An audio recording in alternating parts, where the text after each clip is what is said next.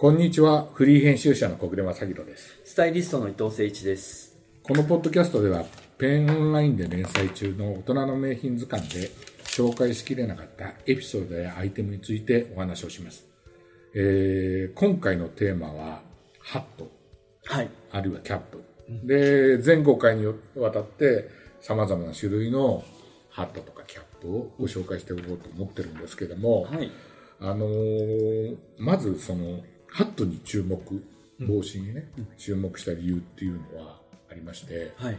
あのーまあ、あの我々名品図鑑なんで昔のこう紳士の話とか紳士淑女の話をすることが多いじゃないですか。そうですね。でそうすると必ず昔の人は無帽ではなく帽子をかぶってる、まあもうあ全体のスタイルの一部になっていたっていうんで、日本でもね明治からせあの昭和にかけての成人男子の,、あの感冒率って言われるはい。帽子をかぶってる9割を超えていた。っていう、すごいですね、それ。うん、であの、有名なところでは、ジョン・ F・ ケネディが、はい。大統領就任式の時に、えー初めて、えーシルクハットをかぶってかぶらなかったっていういやあの確かにそのイメージないですね。ないですよね帽子が。それまでの大統領は全部まあ帽子をかぶっていた、リンカーンも含めてねんそうですよね。ん。っていうんで。でそれその理由はいわゆる社会活動の変化であ。のモータリゼーションで、はい。もう帽子かぶって外に出歩かなくても良くなったっていうのもあるんで、ずーっと無謀の時代がね長く続いたんですけど、よく気がついてみたら今は割と皆さんねスタイルに合わせて、ええ。ー昔その9割を超えてた帽子っていうのは大体数種類の帽子、男性の場合はね、女性の場合はいろいろあったんだろうけどでも皆さん大体かぶる帽子がかあの同じだったものが、気がついてみると、あの結構いろんな帽子をかぶられてでそれがファッションの一部になってるっていうので、まあ、伊藤さんもあの大体お会いする時はそうですね。ね、帽子大体ベレー帽ですけど、はいはい。かぶられてるし、はい。あのね、そういうケースが随分多いような、私あの暮れに去年の暮れに、はい。あのセレクトショップっていうか、セレクトショップのあの対抗のバンド合戦みたいなのが毎年あってあ、おっしゃってましたね。コロナで、えー、と4年ぐらい開かれて今年、こ去年は開かれてでそこ来ないかって言われたんで、まあ、あの誘われたんで行ってみたんですけど、はい。そこ行くとですねあの真ん中辺で皆さんあの音楽聴きながら踊ってるんですけど、結構帽子かぶってる率が高い。それも、まあ音楽にうん。はい、こう、なんていうんですかね、あ合わせてというかスタイルに合わせて、もういろんな帽子をかぶってるっていうのがあるんで、まあ一回やってもいいかなというふうに思って、えー帽子をやってもいいかと。うんでこれも、あの、前回のチェックと同じに、いっぱいあるんで、そうですね。あとまあ、過去にも、ね、いくつか紹介してますよね、そうそう名品そうそうとして。そうそう。で、だから、はじめ小暮さんとお話ししたときに、いや、いろいろやってるけど、一回ちょっとハットを、うんこう、ちょっと並べてみると、うん意外に面白いんじゃないのか。でもほら、やったのは、え割とクラシックなタイプのハット、うんそうですねいわゆる紳士がかぶる著名人がかぶる、はい帽子ばっかりじゃないですえ。か、今回は割とカジュアルなはい。帽子今主流を占めてるんものを中心に集めてもいいかなっていうふうに思ってるんですけれども、はい。でまあ最初にね帽子の始まりをちょっと調べたら、何やらですねあの紀元前4000年前にすごい。すごい。中国4000年前みたいな。そうそうすごいですね。そう に期限があるっていうんでなで、えっと王様は王冠をかぶる、はいはい王冠も、まあ、帽子まあ一応か、かぶり物ってことでですね。庶民は頭巾をかぶってたっていうんで日本でもあの、えー古事記とか日本書紀にはい、はい。冠とか、あと傘とか、まあ、傘も帽子の一種だろうかえ、帽子もそうですよね。うん、だから、烏帽子もそうね。だからそういうのがあったっていうのがあってですね。で、これね、はい。日本に導入したのがいつぐらいかっていや、ちょっとそれ気になるな。気になるでしょ？はい。で、日本、それ調べたら、えっ、とね、洋風の帽子が日本に入ってたのは、安土桃山時代の そうなんだ。フランシスコ・ザビエル。ね？来ましたね。はい。来ましたでしょ、はいはいこれはほら、あの、昨日ちょっと伊藤さんとね、LINE でやり合ったけど、ええええね、はい。あの、山口で我々、ね、取材に、一昨年あありがとうございます。行った時に、はいフランシスコ・ザビエルのあの、カトリック教会、ザビエル記念聖堂だっけ？はい。連れていただいたじゃないですか。そうですね。だそういう人うん。の宣教師が、あの、持ってきたのがね、あの初めてじゃないかっていう説がいろいろ伝わってきますね。そうなんですね。ひょっとしたら織田信長とか。が初めてはかぶったりとかしてるんですかね。そう、してるかもしれないね。安土桃山だからうんね。その時代に洋風の帽子が伝わってきて、うんはで、みんな被られるようになったっていうのがあるんで、これはね、結構伝統がえあるなっていうのはね、思いますよえ。思ね。いますね。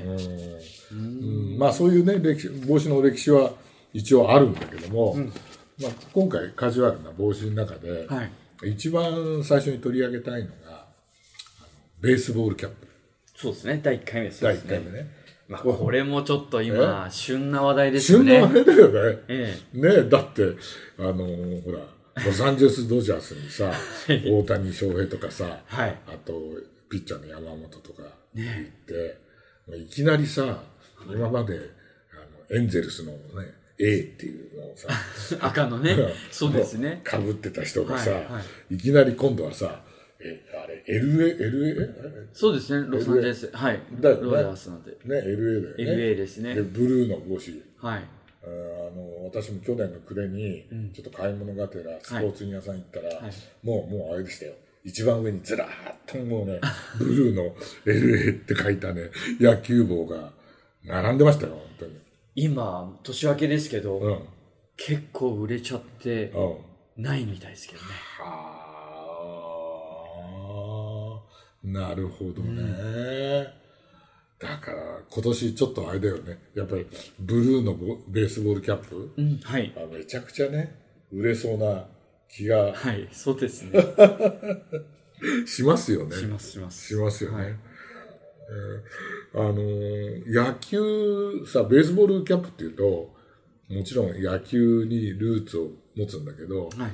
なんかね、いろいろ調べたら、野球はさ、なんか、せあの19世紀の中ぐらいに、アメリカでこう、はあの、確立した、ルールがさ、最初はめちゃくちゃだったらしいんだけど、はいはい。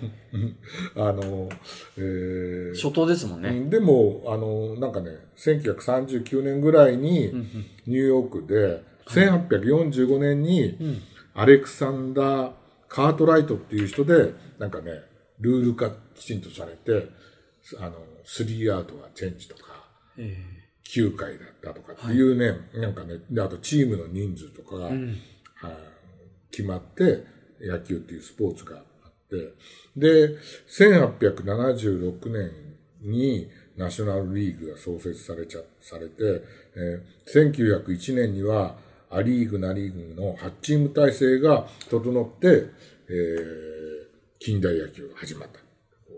書かれてまあ、やっぱり19世紀初頭初頭でもうほぼほぼ、そう。で完成ね、されてたってそう。で日本でもね、い。もうね、1872年に、あの、はい。東京大学の前身のね、改正学校のアメリカ人教師、ホレス・ウィルソンが、あの、母国からボールとハットを持ち込んで、教えてるっていうんだ。結構、早いんだよね、なんか早いですね。うん。で、じゃあ野球帽はね、ええど、どっから始まったかっていうと、昔はね、始まった頃、この、あの、アメリカで始まった頃はね、はい。みんなね、チームごとに、あの、様々なスタイルの帽子があって、あの、ストローハットみたいなね、とか、カンカン帽みたいなとかね、ああ、なんかもうなんか見たことありますね、そういうのね。んあの、ニュースボールキャップとかね、はいはい。そう、ニュースボーイキャップか、キええャスケットって言われてるやつ、そういうのが、あの、始まっ、あの、うんをかぶってやってる人がいて、あの、体制を占めたのが、占め、あの、多かったのが、あのね、ピルボール、えーっとね、ごめんなさいね。いいえーっとね、あのピルボックス型キャップ。これね、写真持ってきましたね。はい。はい。こいつですね。はい。はい。あの、なんか、こう、これ、オマージュしてるのありました？あの、点、点が平らで、はいこう、はい側面があって、はいというのは、ええええええ。あの、もともと南北戦争が、あの、終わって、北部で、あの、こう、発展、発展した。はいだから、あの当時の帽子ね、はい。が派生したっていうのは、はいこっち側がちょ主流っとストを、ローっぽいそうそうそう、ですよね。を占めてたでらしい。パネル型じゃないんですよね。そうそうそうそうそう。なんだけども、はいで、もちろん今の原型となる丸い帽子も、うん80 1850年ぐらいから作らせたんだけど、あの、は1860年に、うんうんうん。えーブルックリン・エクセルシオールっていうチームが、こう、その帽子、丸型の帽子を、えー、被るようになって、それが、そのブルックリン・エクセルシオールっていう名前から、あの、ブルックリンスタイルの帽子っていう、うん今言う言う野球帽はブルックリンスタイルらしいんだけど、なるほど、なるほど。うん、が変わっあの主流を占めるようになってあの20世紀初頭までにはそっちの方が主流を占めて、はい。でいろんなあのマークが入るとかさ、えええあとはつばにステッチが入るとかさ、えなるほど。ツートになったりとか。そうそう。そういうのができて、えー、1940年ぐらいには現在とほぼ同じような形状にこうなってるっていう？パネルができ始めてから上のこのポッチというか、そうそうそうそうそう。あれができるんですよね。そうそうそうそう。あの、包みボタン。あ、そうそうそう、包みボタン。点ボタンとも言うらしい。点ボタンという。んはいはいはい、うんうんうんはい。そうですね。そう。んなんだらしいんだけどね。うんで、その、萩も、6枚萩だったのが、前面が1枚となって5枚萩になったりとか、ほうほうほういろんな萩の仕方もね、ええバリエーションがあるらしいんだよね。現在でもありますもんね。現在、うんあの、6枚萩と8枚萩ってそうです。あるじゃん。うん。うん。面白いですよね。面白いですよね。うん。ちなみに、はい。調べてびっくりしたのは、あの、ニュえーとニューヨークヤンキース、はい。あの夏井秀樹が、あの入ったチームね、あそこのロゴのデザインはね、え、聞きたい。ティファニー。さすがニューヨーク。さすがニューヨークだよ。でも、ですね。あの、あれなんだって、野球とは関係なく、ニューヨーク市警の中で依頼されて、ちょっと似てますもんうんね。それで、あの、考案したものを多分、ヤンキースはあ。のロゴになったっていうね、そういうものらしいですよ。いや、なんかあの、その、イニシャルというか、あれが重なるのってすごいかっこいいですよね。うん、かっこいいかっこいい。ねあのほら、にあの、読売ジャイアンツなんかも真似てるじゃないですか。そうですよね。ね。うんだから、あの、ドジャースもさ、LA ではい重ねてるいやほんと重ねてああれなんか、あれですよね。いいですよね。いいですよねいいですよね。あの、Y とか A とかだけじゃなくて、重なってるのいいですよね。うんうんいいですよね。んうんというようなはい歴史があるらしいんですよね。うんうんでもう、あの、えーベースボールキャップね、いろんな、はい。あのね、もいろんなところがありますようね、いね。っぱい出てるんですけど、はいはいやっぱりもう、せっかく紹介するんなら、もうあのね、テレビで、はい。あの、大谷翔平映すと、そうで大すね体いつも出てくるあのフラッグマークがね、はい。あるんですけど、はいあれはやっぱり、うんのやつを紹介しようっていうんで、んニューエラニューエラーですね。ーかからベースボールキャップをお借りして、まあ、写真では紹介したんですけど、まあ、あの、大谷選手のこの記者会見というか、うん、初のその、ドジャースのうんところに来た、ニューエラーのマークが結構よく映結る。構見えて、見えるよね。あれはかなり影響力あったんじゃないかなと。あるよねはい。だから、あの、記者会見の後にもう本当に問い合わせが殺到したらしいです。そうだよね。ニューエラさんの方に聞いたんですけど、ねはい。で、今ではもう、欠品欠品で、あ、そう。はい。そう。で、ことにその、えっ、と、今回ね、うんメインでご紹介させてもらってうる、ん。なんえっ、と、59? うん。50うん。ここれねれがですね、うんまあ、MLB のまあロゴのね、公式のオフィシャルではあるんですけどこれがめちゃくちゃもう問い合わせがあったらしいです。一応クラシックタイプで、ああの、後ろの、うん。うん。まあ、いわゆるアジャスタ、今、現代ではまああの、ね、カチカチだったり、ベルトだったり、はいはいはいはい。いろいろ種類あるんですけど、あの、 true fitted って言って、まはいはい。あの、いっあのあ、調節がないんですよ、そうね。、約1センチ刻みでサイズ展開がちゃんとあってねそうですそうで。す測ってちゃんと変える、はいインチでねインチでね。7分のそうそう1ねそうそうそう。ですよね。はいうん。2分の1とか、もう、あの、ニューエラの名品ですよね。名品ですね、それがもう、バカ売れしいですね。なるほどね。これもさ、ニューエラもさ、あの、取り上げるときにこう調べたらさ、はい。歴史がさ、ごいですよ1920年からあるって、もう100年、100年選手よ。ああ、すごい。ねえだよね。えはい。最初は、なんかね、あの、普通の帽子を作ってたらしいんですよ。はいはいはい。で、途中でね、あの、創業者の息子がね。あの、エルハルド・クックっていうのが創業者なんですけど、はいはいはい。あの、えー息子はハロルド・クックっていう人なんですけど、この人が1930年に、んあ野球が人気を集めてるぞっていうんで、うんうん。スポーツキャップビジネスにこう、舵を切ってね。なるほど。で、っていう決断があった。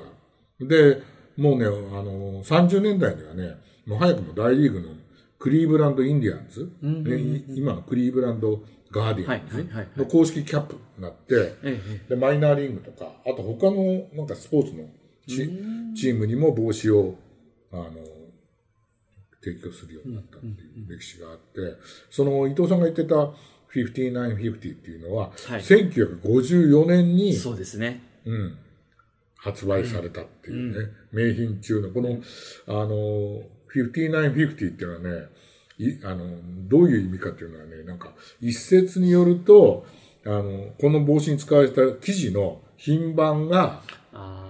5950番だったっていう説もあるし、はい。これ、公式では公式歌ってないですからね。歌ってないよ、歌っていうのもあるの。それはよくわからないですけどね。はいはい公式には出てない、はいはい出てないから、わかんないですけどね。ええなんかでも、そういう番号の呼び方もなんかいいですよね。いいですよねいいですよね。まあ、らしいですね。あの、ちなみに、あの、あれですね。我々昔やったあの、あの、アポロ、あ、あ、ファーストマンの、そうですね。アポロ11号プロジェクトで、はい。機関クルーはい。の回収チームだった USS ホーネットの乗務員キャップだ。まあ、みんなほら、帽子かぶってるじゃん。ね。かぶってましたもんね。ね。で、もう、あのね、あのすぐに MLB のチームがほとんど採用するようになって、今は、あの、オフィシャルスパ、あの、サプライヤーになって、伊藤さんがその、おあの、大谷選手のやつで見たっていうのは、2017年から、うんはいあの、MLB の公式キャップでは、あの、フラッグロゴがちゃんとついてる。ついてるんですね。ね。まあだから、オーセンティックコレクションなんですよね。うん。そうそう。だから、あの、正直ですね、小暮さん、あの、お借りに、お借りしに行った、まあ、リースボハト、んニューエラを借りに行くときに、めちゃくちゃ種類があったんですよ。そうそうそうそう。うん。一回、い下見に行ったじゃないですか。本当にあのつまり、その、担当者も迷うぐらい。シルエットの差がわからないぐらい。いっぱいあるんですよ。で、パネルの貼り方ももう、前が一面パネルになってる、うんまあ、こう、D フレームだったり、はい A フレームだったり、はいまあ、いろいろ本当形が、こう、クラウンが高かったり、まあ、あいろいろあって、本当に迷うぐらいでした。はうん、だよね。い。あんなに種類があるんだと思って。すごかったよね。はいで、あの、もちろんベースボールキャップ以外にもいっぱい、ええ。ね、ええ。合うじゃないですか。だから文字とか、この、口頭ベースだと、もうわかんないからそう、本当写真で今回ね、いろいろ見てもらえると、よくわかるかなって。ごめん、勉強しようと思って、え YouTube ではいニューエラを検索して。見た、何本か見たんだけど、もうね、もう、いや、これ、あの、説明しきれない。しきれないですよね。あれ、あれはさ、好みで、うん。ね、やるしかないなっていうんで、ほら、最近の人は、あの、あの、つあのいわゆるバイザー、あの、はいはい。つばにはいシール貼ったままで、はい。で、そこがまっすぐなのか、そうですね曲がってるなのかとそうか、ですねいろんなあるじゃないですか。はいはいねそういうのをね、聞いてると、もうね、いや、これはすごい。でもみんな、アメリカまで行って、ええ。これは、これは珍しいですって言うんだけど、いや、俺これ見ると、なんか違いが分かからんないですよね。だから僕ら、ちょうど映画で、チャーリー・シンが、うんそうメジャーではいはいはいはいはい。あの時にやっぱり、うんうんあとはラッパー、うんそのヒップホップの、うん。やっぱああいうそのまっすぐだったりこうこうブリムがこうちょっとこうつばが曲がったりとか、はいはい。まあ、あのあたりでなんかこう MBL のうん。ハットがうん。なんか僕らにとって身近になったっていうか、あー。なんかそれはあのニューエラのホームページにちゃんと書いてあるんだけど、え90年代半ばで、はい。あのスパイク・リーそうですね。映画監督のね、はいはい。これヤンヤンキースとかさ、ええ。スポーツ大好きなんだけど、はい。これがあ観戦用の赤いあのあの5950を、はい。あの CEO に直訴して、はい。あの個人的に作ってもらって でボックスシートにしちゃってこいいないいこな。ここれこれこあの写真がね。ね。うわん。めっちゃうん。いいですね。うん。でそれからあのもう全米に中継されて、でそれでもうあのこのニューエラの帽子がファッションとか、ん。いわゆるミュージックカルチャーとかそういうのに使われるような、あのになったっていうね。はいはい。本当っすね、うん。なんかバスケット以外の公式じゃなくてヤンキースかぶってるこのスパイクリーめ結構珍しいですね。珍しいよね。はい。あの、あの、NBA ケのね、え NBA の試合見てると、あの、す。ニューヨークのね、はい。試合見てると必ず、はい。あの、映るもんね。そうなんですよ。だからうん。ニューエラさんもうん。ベースボールキャップの、うん。じゃなくて、いわゆる NBA のん。バスケットも作ってるんで、まあ、幅そうだよね。広いですよね。そうだよね。うん。そうだよね。そうそう。えあの、NBA も作ってるし、あとね、えっ、と、アイスホッケーの、うん。えーチームにも、あの、NFL、ああそうですね、そうやですね。ってるから、もうそういう意味では、もう、ベースボールキャップっていうのは、始まりは野球だったかもしれないけど、あのね、今やもう本当に日常的に？ね。被本当そうですよね。ね。だからすごい面白いのはその今フェスブームだったりするじゃないですか、うんうんうん。でそこもニューエラさんのフェスのナイロンでん。洗ったりとか、ん。あの収納簡単だったりというのもすごい売れてますし、今回、あのーアザーカットでうん。小暮さんと一緒に展示会行った時にこれいいねって言ってた、あのサウナハット。サウナハットね。サウナ。今流行りだもん流ね。行りで流行りだもんね。今シーズン、まあ、2024年また新しいのが出るらしくて、うんうんパイルのうん。ものだったりとか、うん色も出たりとか、形もあのひょうたん型のはいやつとかもすごい可愛いんで、まあ、この辺もねやっぱニューエラそのベースボールキャップとかチームキャップだけじゃなくて、うんそういうシーンとか、そういうのに合わせて、まあ、作ってるっていうのも面白いですようんうんうんね。俺ね、今回あの、ベースボールキャップいろいろ調べててね、そういえば、子供の頃ね、黄色い帽子かぶってたなっていう、はい学校行くとき。学校行く時伊藤さんかぶってなかった？かぶってました。かぶってるよね。もう高学年で恥ずかしくてちょっとかぶれなかったかぶれないけど、はいでもベースボールキャップでしょ？あ、そうです、そうです。そう、高学年さかぶんないんだよね、はいあれね。被んないですねでもかぶらされてたじゃん。はい。ね、だからかぶってたなってんで、それがね、いつからかぶるようになったかっていうのが、偶然発見して、これはですね、昭和さあの30年代、正確にはね、35年の4月から、あの、その当時、交通事故の死者が、現在の4倍に当たる年間1万人を超えていたの。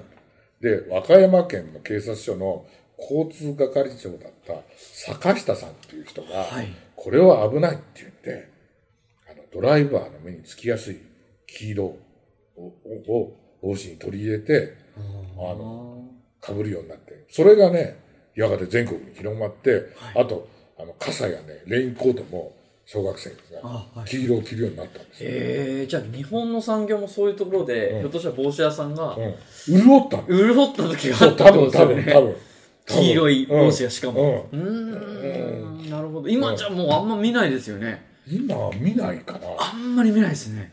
そうか、だよね。でも、結構さ、あの帽子がはい、ベースボールキャップのえ初めての経験だったっていう人も多いかもしれない、いや、そうですね。そうですね。ねでも今やさ、あの本当にもうそういうスポーツメーカーだけじゃなくて、えもうね、アウトドアメーカーも,、えはいはい。もう下手するとラグジュアリーブランドも 本当そうっすね。みんなベースボールキャップ作ってるぐらい作ってます、作ってます作ってね。るぐらいだからやっぱりね、これいろいろと研究してみると、まあ、あの面白いのが出てちょっくると第1回目で本当良かったですね。そうですよね、うんやっぱりね。